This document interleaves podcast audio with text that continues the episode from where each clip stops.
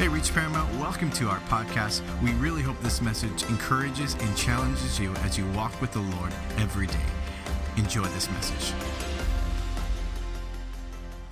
Excited for uh, the message tonight, and uh, I believe that it's going to help each and every one of us. I think that uh, uh, no matter where you're at in your walk with the Lord, uh, I believe that the Holy Spirit wants to speak to each and every one of us tonight. And so we'll, we'll get into that. Before I do that, I do want to uh, acknowledge and thank and honor our lead pastors, Pastor Omar and Sister Letty. We love them so much. We appreciate them and and uh, uh, their their uh, contribution uh, really to, uh, to, to my life, my family. Uh, I love them so much. I just told him right now while we were sitting there. Pastor Rob mentioned that I'm going to be preaching, and many people were clapping. I appreciate that, but you know, someone wasn't, and then Pastor Omar said, "Hey, don't worry about it. I'm clapping for you." And I said, "Oftentimes in my life, Pastor Omar, you've been clapping for me when others haven't. So I appreciate." I appreciate you. I appreciate that, uh, but I love I, I, love our pastors. I, I, I, I do. I really I love them. Uh, our pastoral team honor each and every one of you. Um, great people and our leaders in the house. Um, Tonight I'm going to talk. I have a lot of scripture. We're going to read the Bible, um, uh, and, and I'm going to talk about it. Uh, so so don't be offended that we're going to read some scripture tonight. Uh, but I, I believe that uh, there's three stories that I want to look at that are going to help us in regards to this altered life that we've been talking about. And and really tonight, uh, what I want us the the theme that I want us to understand is that these lives that we're looking at, uh, just like many of our lives, have been altered by grace. There's a tremendous amount of grace that's that's been showered on each and every one of us, and um, and we see that throughout these stories. When as I was growing up, uh, those of you that know uh, know a little bit of my history, um, uh, I, I, was born and and uh, raised in a Christian home. My parents were ministers my entire uh, my entire life, and um, uh, my dad always had this thing that he would say. typically, when he was disciplining us, he would would, uh, he, you know, he would, he would discipline us and then he would encourage us, right? Parents know how that goes, right? You got to like lay down the hammer and then you got to, then you got to smooth it out. Uh, but, but my dad would always encourage each and every one of us. I'm one of, I'm one of four, uh, one of four children. He would say that, uh, he would say, Isaac, your life is your greatest testimony. And, and I want us to think about that, that uh, our lives, every single thing, every single uh, day that we live our lives, if we're on the job or if we're at school or uh, whatever it is that we're doing, is that our lives are preaching a sermon probably more uh, eloquently or more articulate than maybe you could even stand up here and preach a sermon. And so our lives are truly our greatest testimony.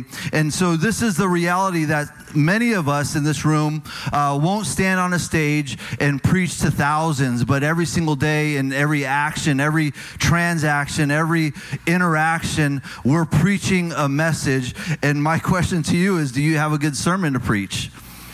I, I think it's important. I think it's a question that we should we should all we should all ask ourselves. Now, I understand this that uh, my life has been showered in grace. I think about uh, where God found me. I'm I'm a prodigal son, so I was jacked up. I was broken. I was uh, I, I, was hopeless. I tell people I was a loser uh, for sure. But it was the grace of God that came and transformed me. I was truly altered by by this grace, and and I acknowledge even this that as as I'm standing up here right now, uh, we say that I'm I'm swimming in grace right now, right? Like there there are things there are things in my life that I'm still working out, and and God is still molding me and shaping me. So I acknowledge that I'm I'm even right now as I'm standing here, I am operating in this great grace that God has put, poured out on my life, and I believe that each and every one of us needs to understand that. Okay, like you're you're not as good.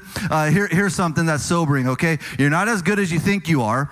Uh, but, but here's the grace is that you're not as bad as you think you are either, okay? As we're walking with the Lord, the grace of God is there with us. I was uh, thinking about this this thought about our lives are our greatest testimony. I was sharing with the pastoral team uh, that last week I was uh, I was at a funeral. Um, one of our clients uh, passed away, and um, and so I was at this funeral. It was a very tragic, uh, very tragic story. Uh, he was a re- relatively young man, 49 years old, um, passed away on while he was away with his family on a vacation, and uh, ha- has young children, and it was just tragic. Now, I knew uh, this man uh, from my business dealings with him, and quite honestly, he was a tough man, right? Uh, but I knew he was a good man. He was a man of faith. He loved his family. I, I knew that, but I didn't really know the man until I'm sitting there in this auditorium with thousands of people uh, from all walks of life, and uh, uh, minister after minister, friend after friend, standing up and talking about the impact that this that this man's life had on on these folks. So uh, so so this man uh, he was a prodigal. He he uh, he he was he was uh, uh, had trouble with the law and all that kind of stuff. And then God got a hold of him, and uh, God had transformed his life. And and he he he led the Royal Rangers. If anybody knows what the Royal Rangers are, but he kind of gave his life back to the Royal Rangers and poured his life into to these young men. And it was such a cool uh, experience. Um, they had the color guard there and they did this whole uh, kind of thing. But I was thinking about the legacy that this man left behind. Now, I knew him to be a shrewd businessman. Uh, I knew that he was a good man, but I didn't realize truly, uh, and you guys understand what I'm saying here, how good he was the impact that he had. And, and I said I was in a room full of a diverse crowd. I mean, he had bikers, uh, you know, he had bikers all the way to, you know, good, uh, good Christian, good looking Christian people like some of you sitting in this room, all right? I mean, and, and just to understand uh, the grace that had been poured out on this man's life to be able to touch and impact so many different people. It was just such a, a, a, a tremendous legacy uh, that, that, I look, that, that I looked at. And as I was driving home from from uh, from that funeral, I was moved uh, by by this man's story, and I was thinking and reflecting uh, uh, in my own life: is what impact am I making? What, what, what is significant in my life that I'm, I'm touching someone else and impacting them with the love of Christ? And so, uh, so, so, so I want us to kind of think about that as we look at these three stories. Now, these three stories that we're going to look at, it's going to be Saul's conversion uh, to Paul on the, on the Damascus Road. Uh, the next story we're going to look at is Zacchaeus. And then the last story is the Samaritan woman. Now, that's a lot for us to get through. So I'm going to move very fast and I'm going to ask for you to give me grace because I'm not going to go through all of the details of the story, um, but but that's what we're going to look at. So so here it is, uh, Saul's conversion. And so it's, it's important for us to understand that Saul, uh, Saul was righteous in his own mind. So Saul was convinced that he was doing God's work. You, uh, you, you, hear that uh, Saul, was, his name was Saul the persecutor. He was persecuting Christians. Now, he was doing this with an understanding that he was truly being a religious zealot and purifying uh, the world of enemies against God. So, this was his conviction. And this is the biggest theme that I want us to understand that you could be fully convinced that you're right and be fully wrong. How many of us know people like they are convinced that they're right? There's, there's nothing, their truth is their absolute truth to them. But they're wholly wrong. And so here, so here Saul, Saul thinks that he's doing God's work, and then he has a, a personal experience and a revelation with Jesus. So let, us look at this. Acts 9, verses 1 through 19. Uh, the Bible says this. It says, Meanwhile, now I'm sorry, let me give you just a little bit of context. Uh, in verse 8, Saul has just completed the martyr uh, or, or the killing of Stephen the martyr. And uh, if you read just before that, it says that, uh, that, that Saul uh, um, was, was in compliance or agreed to murder this preacher. In fact, he held the robes of those that stoned this man. Okay, so he was all in on that, all right? So here it is in, in chapter 9. It says, Meanwhile, so while this was happening, a- after that happened, well, so, while Saul continued to persecute these Christians or these people of the way, Saul, uh, this is where it picks up, Saul was uttering threats with every breath and was eager to kill the Lord's followers. So he went to the high priest. He requested letters addressed to the synagogues in Damascus, asking for their cooperation in the arrest of any followers of the way he found there. He wanted to bring them, both men and women, back to Jerusalem in chains. So here's Saul. Uh, he believes that he's an agent for God, that he's going out and doing God's work, and uh, and and it's violent. I mean, he's just he, he's persecuting them with a zeal, quite honestly, with a zeal and a love for God. Now it's kind of crazy that way, but that's just the reality of of what it is. The Bible goes on to say, as he was approaching Damascus on this mission, a light from heaven suddenly shone down around him. He fell to the ground and heard a voice saying to him, Saul, Saul, why are you persecuting me? Who are you, Lord? Saul asked. And the voice replied, I am Jesus, the one you are persecuting. Now, I think that it's important for us to acknowledge the fact that uh, uh, this voice, which is Jesus, does not tell Saul, Saul, you're persecuting Christians. He says, Saul, you're persecuting me. And and I, I think it's interesting here because because Paul, or I'm sorry, Saul later becomes Paul, but he talks about this kind of revelation of understanding that uh, it, that there's a oneness with the believer in Jesus. Now in Ephesians, he kind of refers to this when he's writing his letter to the church of Ephesus, and he says, Christ the head and the church is the body. And I think that here in this in this quick kind of comment that that that Jesus is calling out to Saul in a moment, he's he's explaining to him that we are one and that I desire to have a a intimate personal a oneness relationship with you.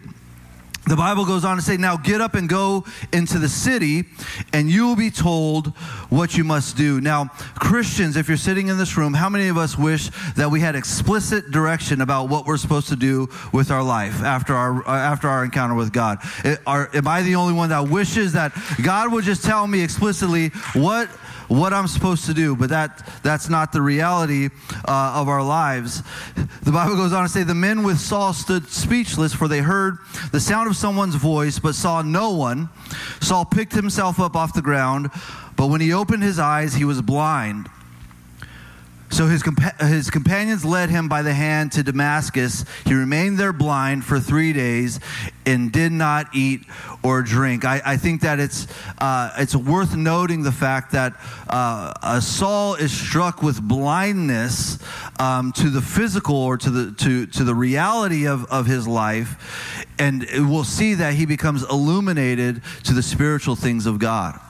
And so he's, he's blinded, really, if you look at this, he's blinded from the, uh, the religiosity of his, uh, of, of his ambition and, uh, and, and is uh, revealed, or the revelation comes to him uh, about the truth of who Jesus is. So now uh, it goes on. Now there was a believer in Damascus named Ananias, and the Lord spoke to him in a vision, calling Ananias, calling Ananias. Yes, Lord, he replied. The Lord said, Go over to the Straight Street, to the house of Judas. When you get there, ask for a man from Tarsus named Saul. He is praying to me right now. I have shown him a vision of a man named Ananias coming and laying hands on him so he can see again. Now, here's Ananias, and I, I, I want us to think about this. But Lord, exclaimed Ananias, I've heard many people talk about the terrible things this man has done to the believers in Jerusalem. And he is authorized by the leading priest to arrest everyone who calls upon your name. But the Lord said, Go for Saul is my chosen instrument to take my message to the Gentiles and to kings, as well as to the people of Israel, and I will show him how much he must suffer for my name's sake. So Ananias went and found Saul. He laid hands, uh, he laid his hands on him and said, Brother Saul, the Lord Jesus, who appeared to you on the road, has sent me so that you might regain your sight and be filled with the Holy Spirit. Instantly, something like scales fell from Saul's eyes, and he regained his sight. Then he got up and was baptized. Afterward, he ate some food and regained his strength. And Saul stayed with the believers in Damascus for a few days.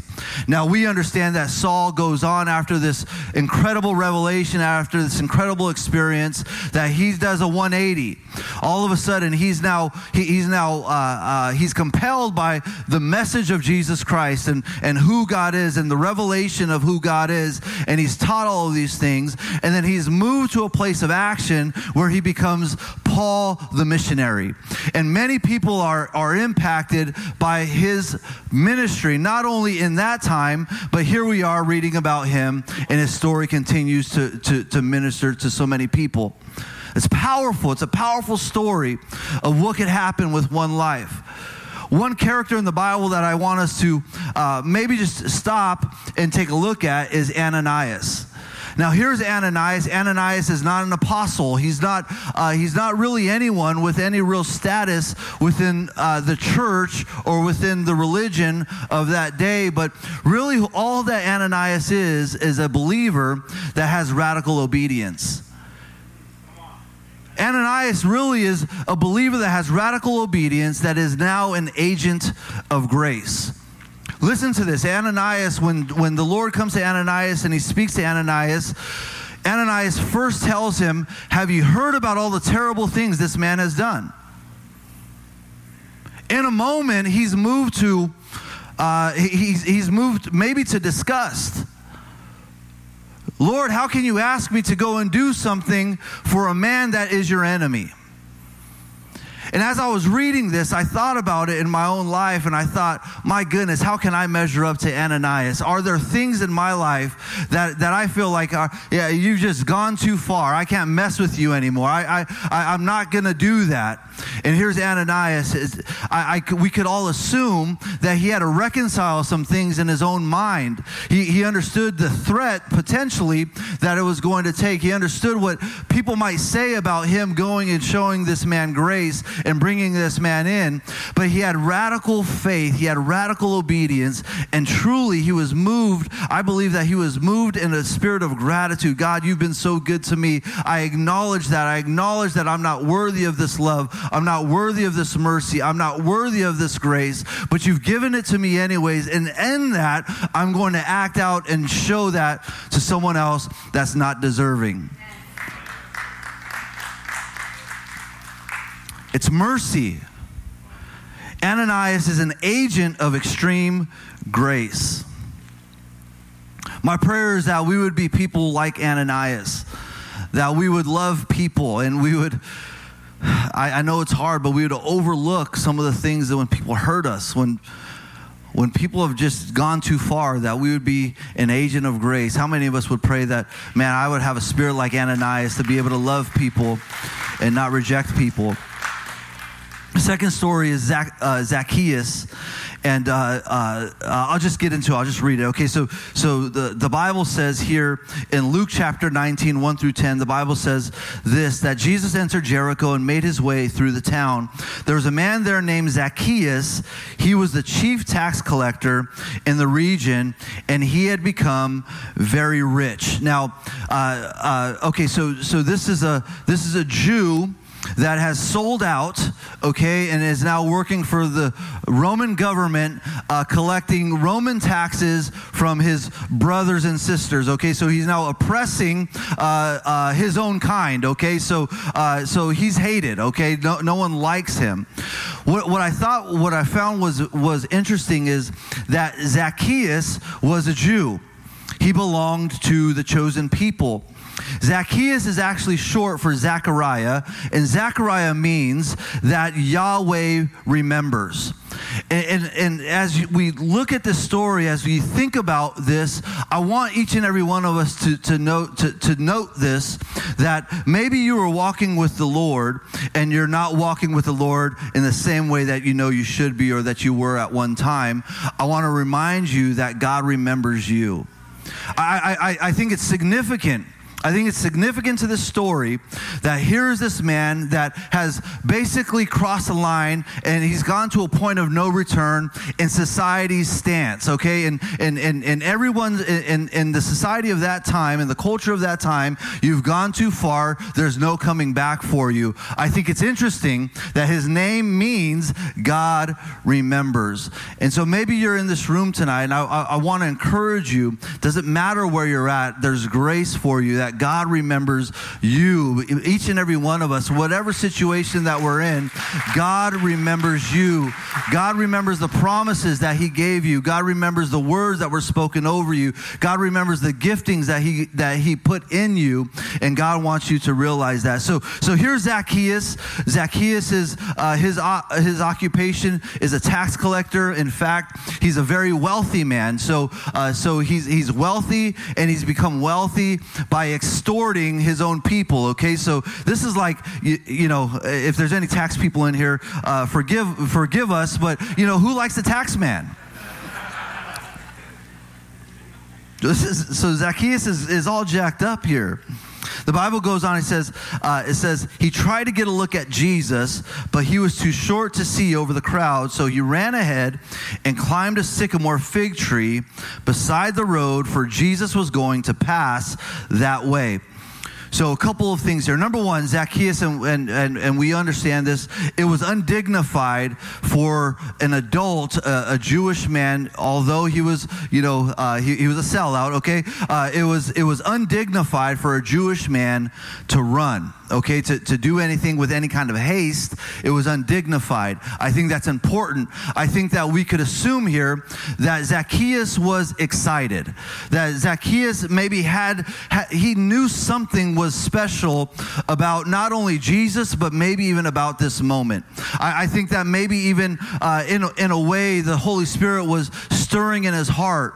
I think that I think that Zacchaeus knew that there was another tax collector that that was uh, that that was uh, that was you know kind of in his same shoes that ultimately had converted. It was now one of the disciples of Jesus. I think that that story had resonated or had gotten out, and so here's Zacchaeus, and I believe in this moment he's saying maybe this is my shot. And so here he is. He goes running ahead and he climbs up in this tree. Now, I thought this was interesting that the Bible says that he climbs up in this sycamore fig tree.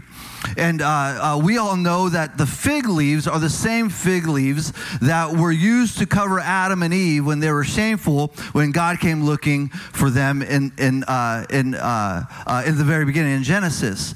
And so I thought about this and I thought about uh, even in my own life, what are the figs that we're putting on to cover up our shame? So, like Zacchaeus, Zacchaeus went and he hid up in this fig tree so that he could see God, but he knew that he wouldn't be accepted uh, with, with, the rest of the people. And uh, uh I'll, I'll, just uh, I'll just share this in, in my own life. Um, I've begun to look at things in my own life, things that have happened in my life, maybe traumatic experiences that have happened in my life, that I've I've kind of built up these kind of fig leaves over who I am, so that people wouldn't wouldn't see truly who I am, and I would be able to kind of hide a little bit. You know, I think sometimes we do this in overcompensating. You know, sometimes uh, we put on like the tough guy uh, look because we don't want to be hurt anymore. We've been hurt in the past, and we say we're never going to let that happen again. And so our fig leaf is this this this kind of like tough exterior, like you're you're mean, uh, but you're not really mean. You're soft, uh, uh, but but but you put on this front you don't want anyone to see who you are. You're, you're scared that you'll be rejected. And I think that there's many people uh, uh, that, that are living in this world, probably even sitting in this room, that we're covering up shameful areas in our lives to not be exposed uh, and, and be transparent in the presence of God. I think that we overcompensate uh, a lot. I think we overcompensate in our careers. We may overcompensate in education. We might find different things in our lives that we, we do to kind of cover up our insecurities or our shameful things uh, so that we're, we're not uh, transparent and we're not open before God. So here's Zacchaeus. He's happy about what's going on, but he doesn't really know how to respond to the situation. So he runs up and he's hiding in this fig tree. The Bible goes on. The Bible goes on to say, when Jesus came by, he looked up at Zacchaeus and called by, uh, called him by name. Zacchaeus, he said, "Quick, come down. I must be a guest in your home today." Zacchaeus quickly climbed down and took Jesus to his house in great excitement and joy. But the people were displeased. Uh, he, he has gone to the, be the guest of a notorious sinner. They grumbled. And so here it is that there's this radical act of grace that Jesus, a Jewish rabbi, is making time for this chief sinner. How many of us are thankful for that? That Jesus would make time for those that everyone else would cast aside, those that everyone else would never receive. Here's Jesus stopping and making time for this person. Now, I think that this attitude or this act is typical of Jesus. That Jesus is constantly seeking out those that are lost, those that are, are outcasted, those that are broken, those that seem to have, uh, ha- have no hope, those that we would say are losers in society. Jesus makes time for him. And I think it's a model to explain and really to show the heart of God. And so here Jesus is. He see, he seeks out Zacchaeus, and this is this is the most beautiful thing is that Zacchaeus responds to this grace. Now, there's a story about the rich, young, uh, the rich young ruler that he didn't respond the same way. Now, I'm not here to tell you that he, he never was saved or that, you know, I'm not, I, I, we don't know, okay? So I'm not saying that. But here's an example of, of, of a person kind of in the same situation, and the alternate response is the response to receive the salvation that Jesus offers. So the Bible goes on to say, Meanwhile, while Zacchaeus stood before the Lord and said, I will give half of my wealth to the poor, Lord, and if I have cheated people on their taxes, I will give them back four times as much. Now, Zacchaeus is showing fruit of repentance. So it's not just a feel good moment where, oh, here's Jesus and he loves me and he invited me to break, uh, break bread with him and this is such a cool experience. That's not what Zacchaeus is held up on. Zacchaeus has a revelation of who Jesus is. He realizes the grace and the mercy that's, that, that he's been able to find in Jesus. And in that moment, he responds in fruits of repentance. The Bible says Jesus responded, Salvation has come to this home today, for this man has shown himself to be a true son of Abraham. For the Son of Man came to seek and save those who are lost. And so Zacchaeus was, was, is a great story, an illustration of one that was outcast and one that was broken, one that had no hope. Jesus comes walking by. And God remembers Zacchaeus. He calls him by name and he says, Zacchaeus, hurry up, come down here. I, I'm going with you. And in that moment, again, Zacchaeus isn't, isn't caught up in this really cool experience. He's understanding what's going on, he, the, the, the, climax of, the climax of the situation. Ultimately, he responds in repentance and he says, I have to do acts. I have to do something to show my repentance. In that moment, Jesus turns to him and says, Salvation has truly come to this house because there's now fruit of repentance in this man's life. I think that's something that each and every one of us can learn something from. The last story is the Samaritan woman. And this is a long story, and I, am going to have to jump through this a little bit, so, so, so bear with me. Um, uh, here, it is. So, so Jesus is making a, a, a mission uh, through Samaria, and he has this encounter. Now, this is this is a a unprecedented event. Okay, uh, uh, there's no reason why this woman should be where she's at. There's no reason why Jesus should be where he's at. And so, what we would call this is a God moment. All right. So the Bible says Jesus knew the Pharisees had heard that he was baptizing and making more disciples than John. So he left Judea Judea and returned to Galilee. He had, he had to go through Samaria. On the way, eventually he came to the Samaritan village of Sychar near the field that Jacob gave to his son Joseph. Jacob's well was there. And Jesus, tired from the long walk, sat wearily beside the well about noontime. Soon a Samaritan woman came to draw water, and Jesus said to her, Please give me a drink. He was alone at the time because his disciples had gone into the village to buy some food. The woman was surprised, for, for Jews refused to have anything to do with Samaritans. There, there's just there's history there, okay? I'll just leave it at that.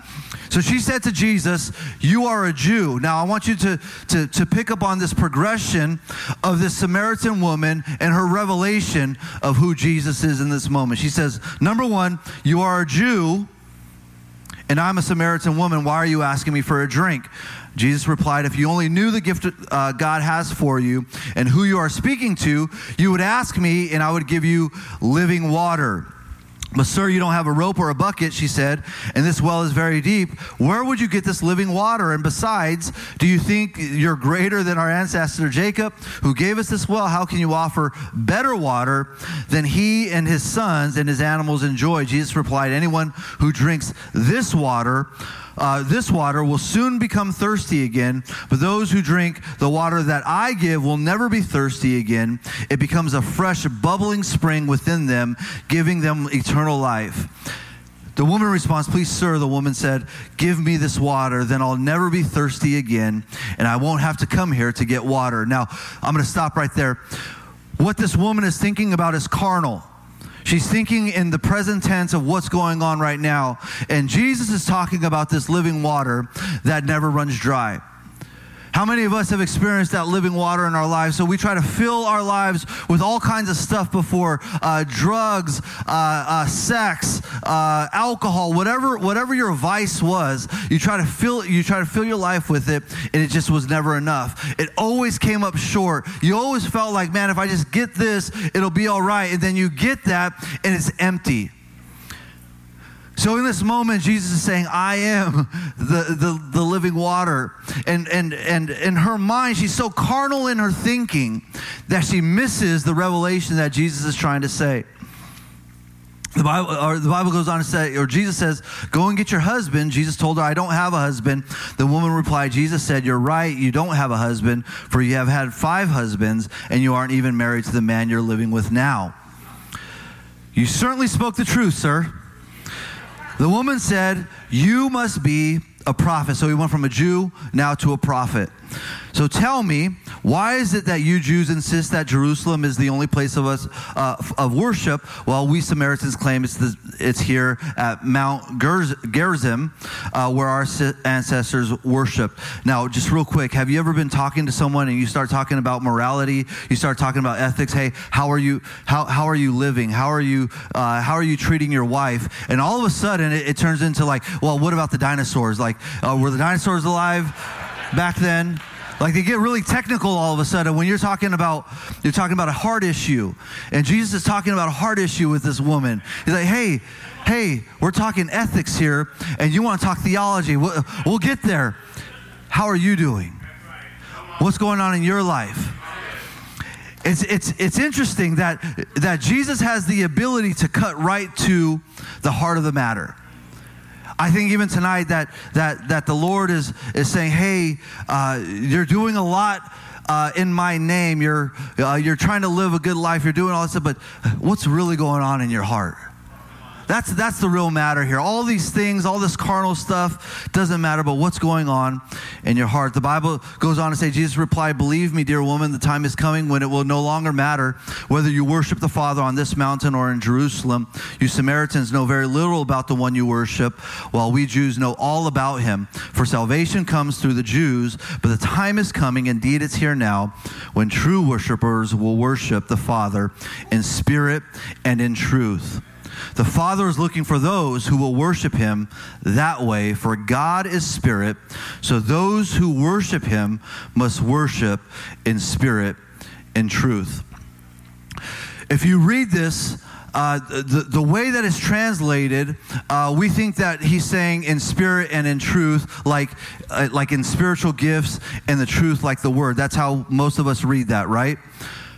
That's not necessarily wrong, but the true translation, what Jesus is saying is that you are to worship me truly. You are to worship me wholly. Not two different ways, not spiritual and ritual. It's truly worship me with everything that you are, with your heart, mind, spirit, strength, all that you are, that you would worship me in this way. It's not spiritual versus ritual. It's not two ways here. It's our hearts that are humbled before God that say, God, I need you more and more every single day. To worship in spirit is to worship in, in our lives as a sacrifice. How are you living your life? Is your life a spiritual worship to God? I'm not asking, do you go to church? I'm not asking, do you go to Connect Group? I'm not asking, do you go to men's night and women's night and a prayer meeting? Although all of that is good and important and critical for our growth.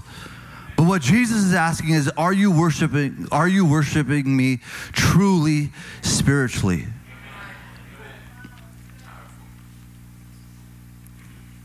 The woman said, I know now the Messiah is coming, the one who is called Christ. When he comes, he will explain everything to us. Then Jesus told her, I am the Messiah. Just then the disciples came back. They were shocked to find him talking to a woman, but none of them had the nerve to ask, What do you want with her? or Why are you talking to her? The woman left her water jar beside the well and ran back to the village, telling everyone, Come and see a man who told me everything I ever did. Could he possibly be the Messiah? Listen to that progression. Could he possibly be the Messiah? He went from a Jew to a prophet to the Messiah. So the people came streaming from the village to see him. This is what I, oh, this is what I want us to, to understand. Here's this woman. Uh, she was, again, an outcast of society. Uh, many of us would say that she was damaged goods. Would you agree with that? And so here's Jesus again as an agent of grace, just moving out and being intentional about connecting with those that everyone else has written off. And he comes and he shows tremendous grace to this woman. And I think it's just typical for us to understand that this is really, this is the mandate. This is the example or a template that's laid out for each and every one of us as to how we're supposed to live this altered life. That we're supposed to be the ones that are seeking out those that no one else wants. And I think that just like the Samaritan woman, or just like many religious people, we can get caught up in ritual and kind of lack in the spiritual. We could go through the motions of tradition and religion and not be worshiping God truly, in spirit, truly. Thanks so much for listening to this message from Reach Church Paramount. To stay connected with us, follow us on Instagram or Facebook at Reach Paramount. To give and support this podcast and ministry, visit our website at reachparamount.com slash give.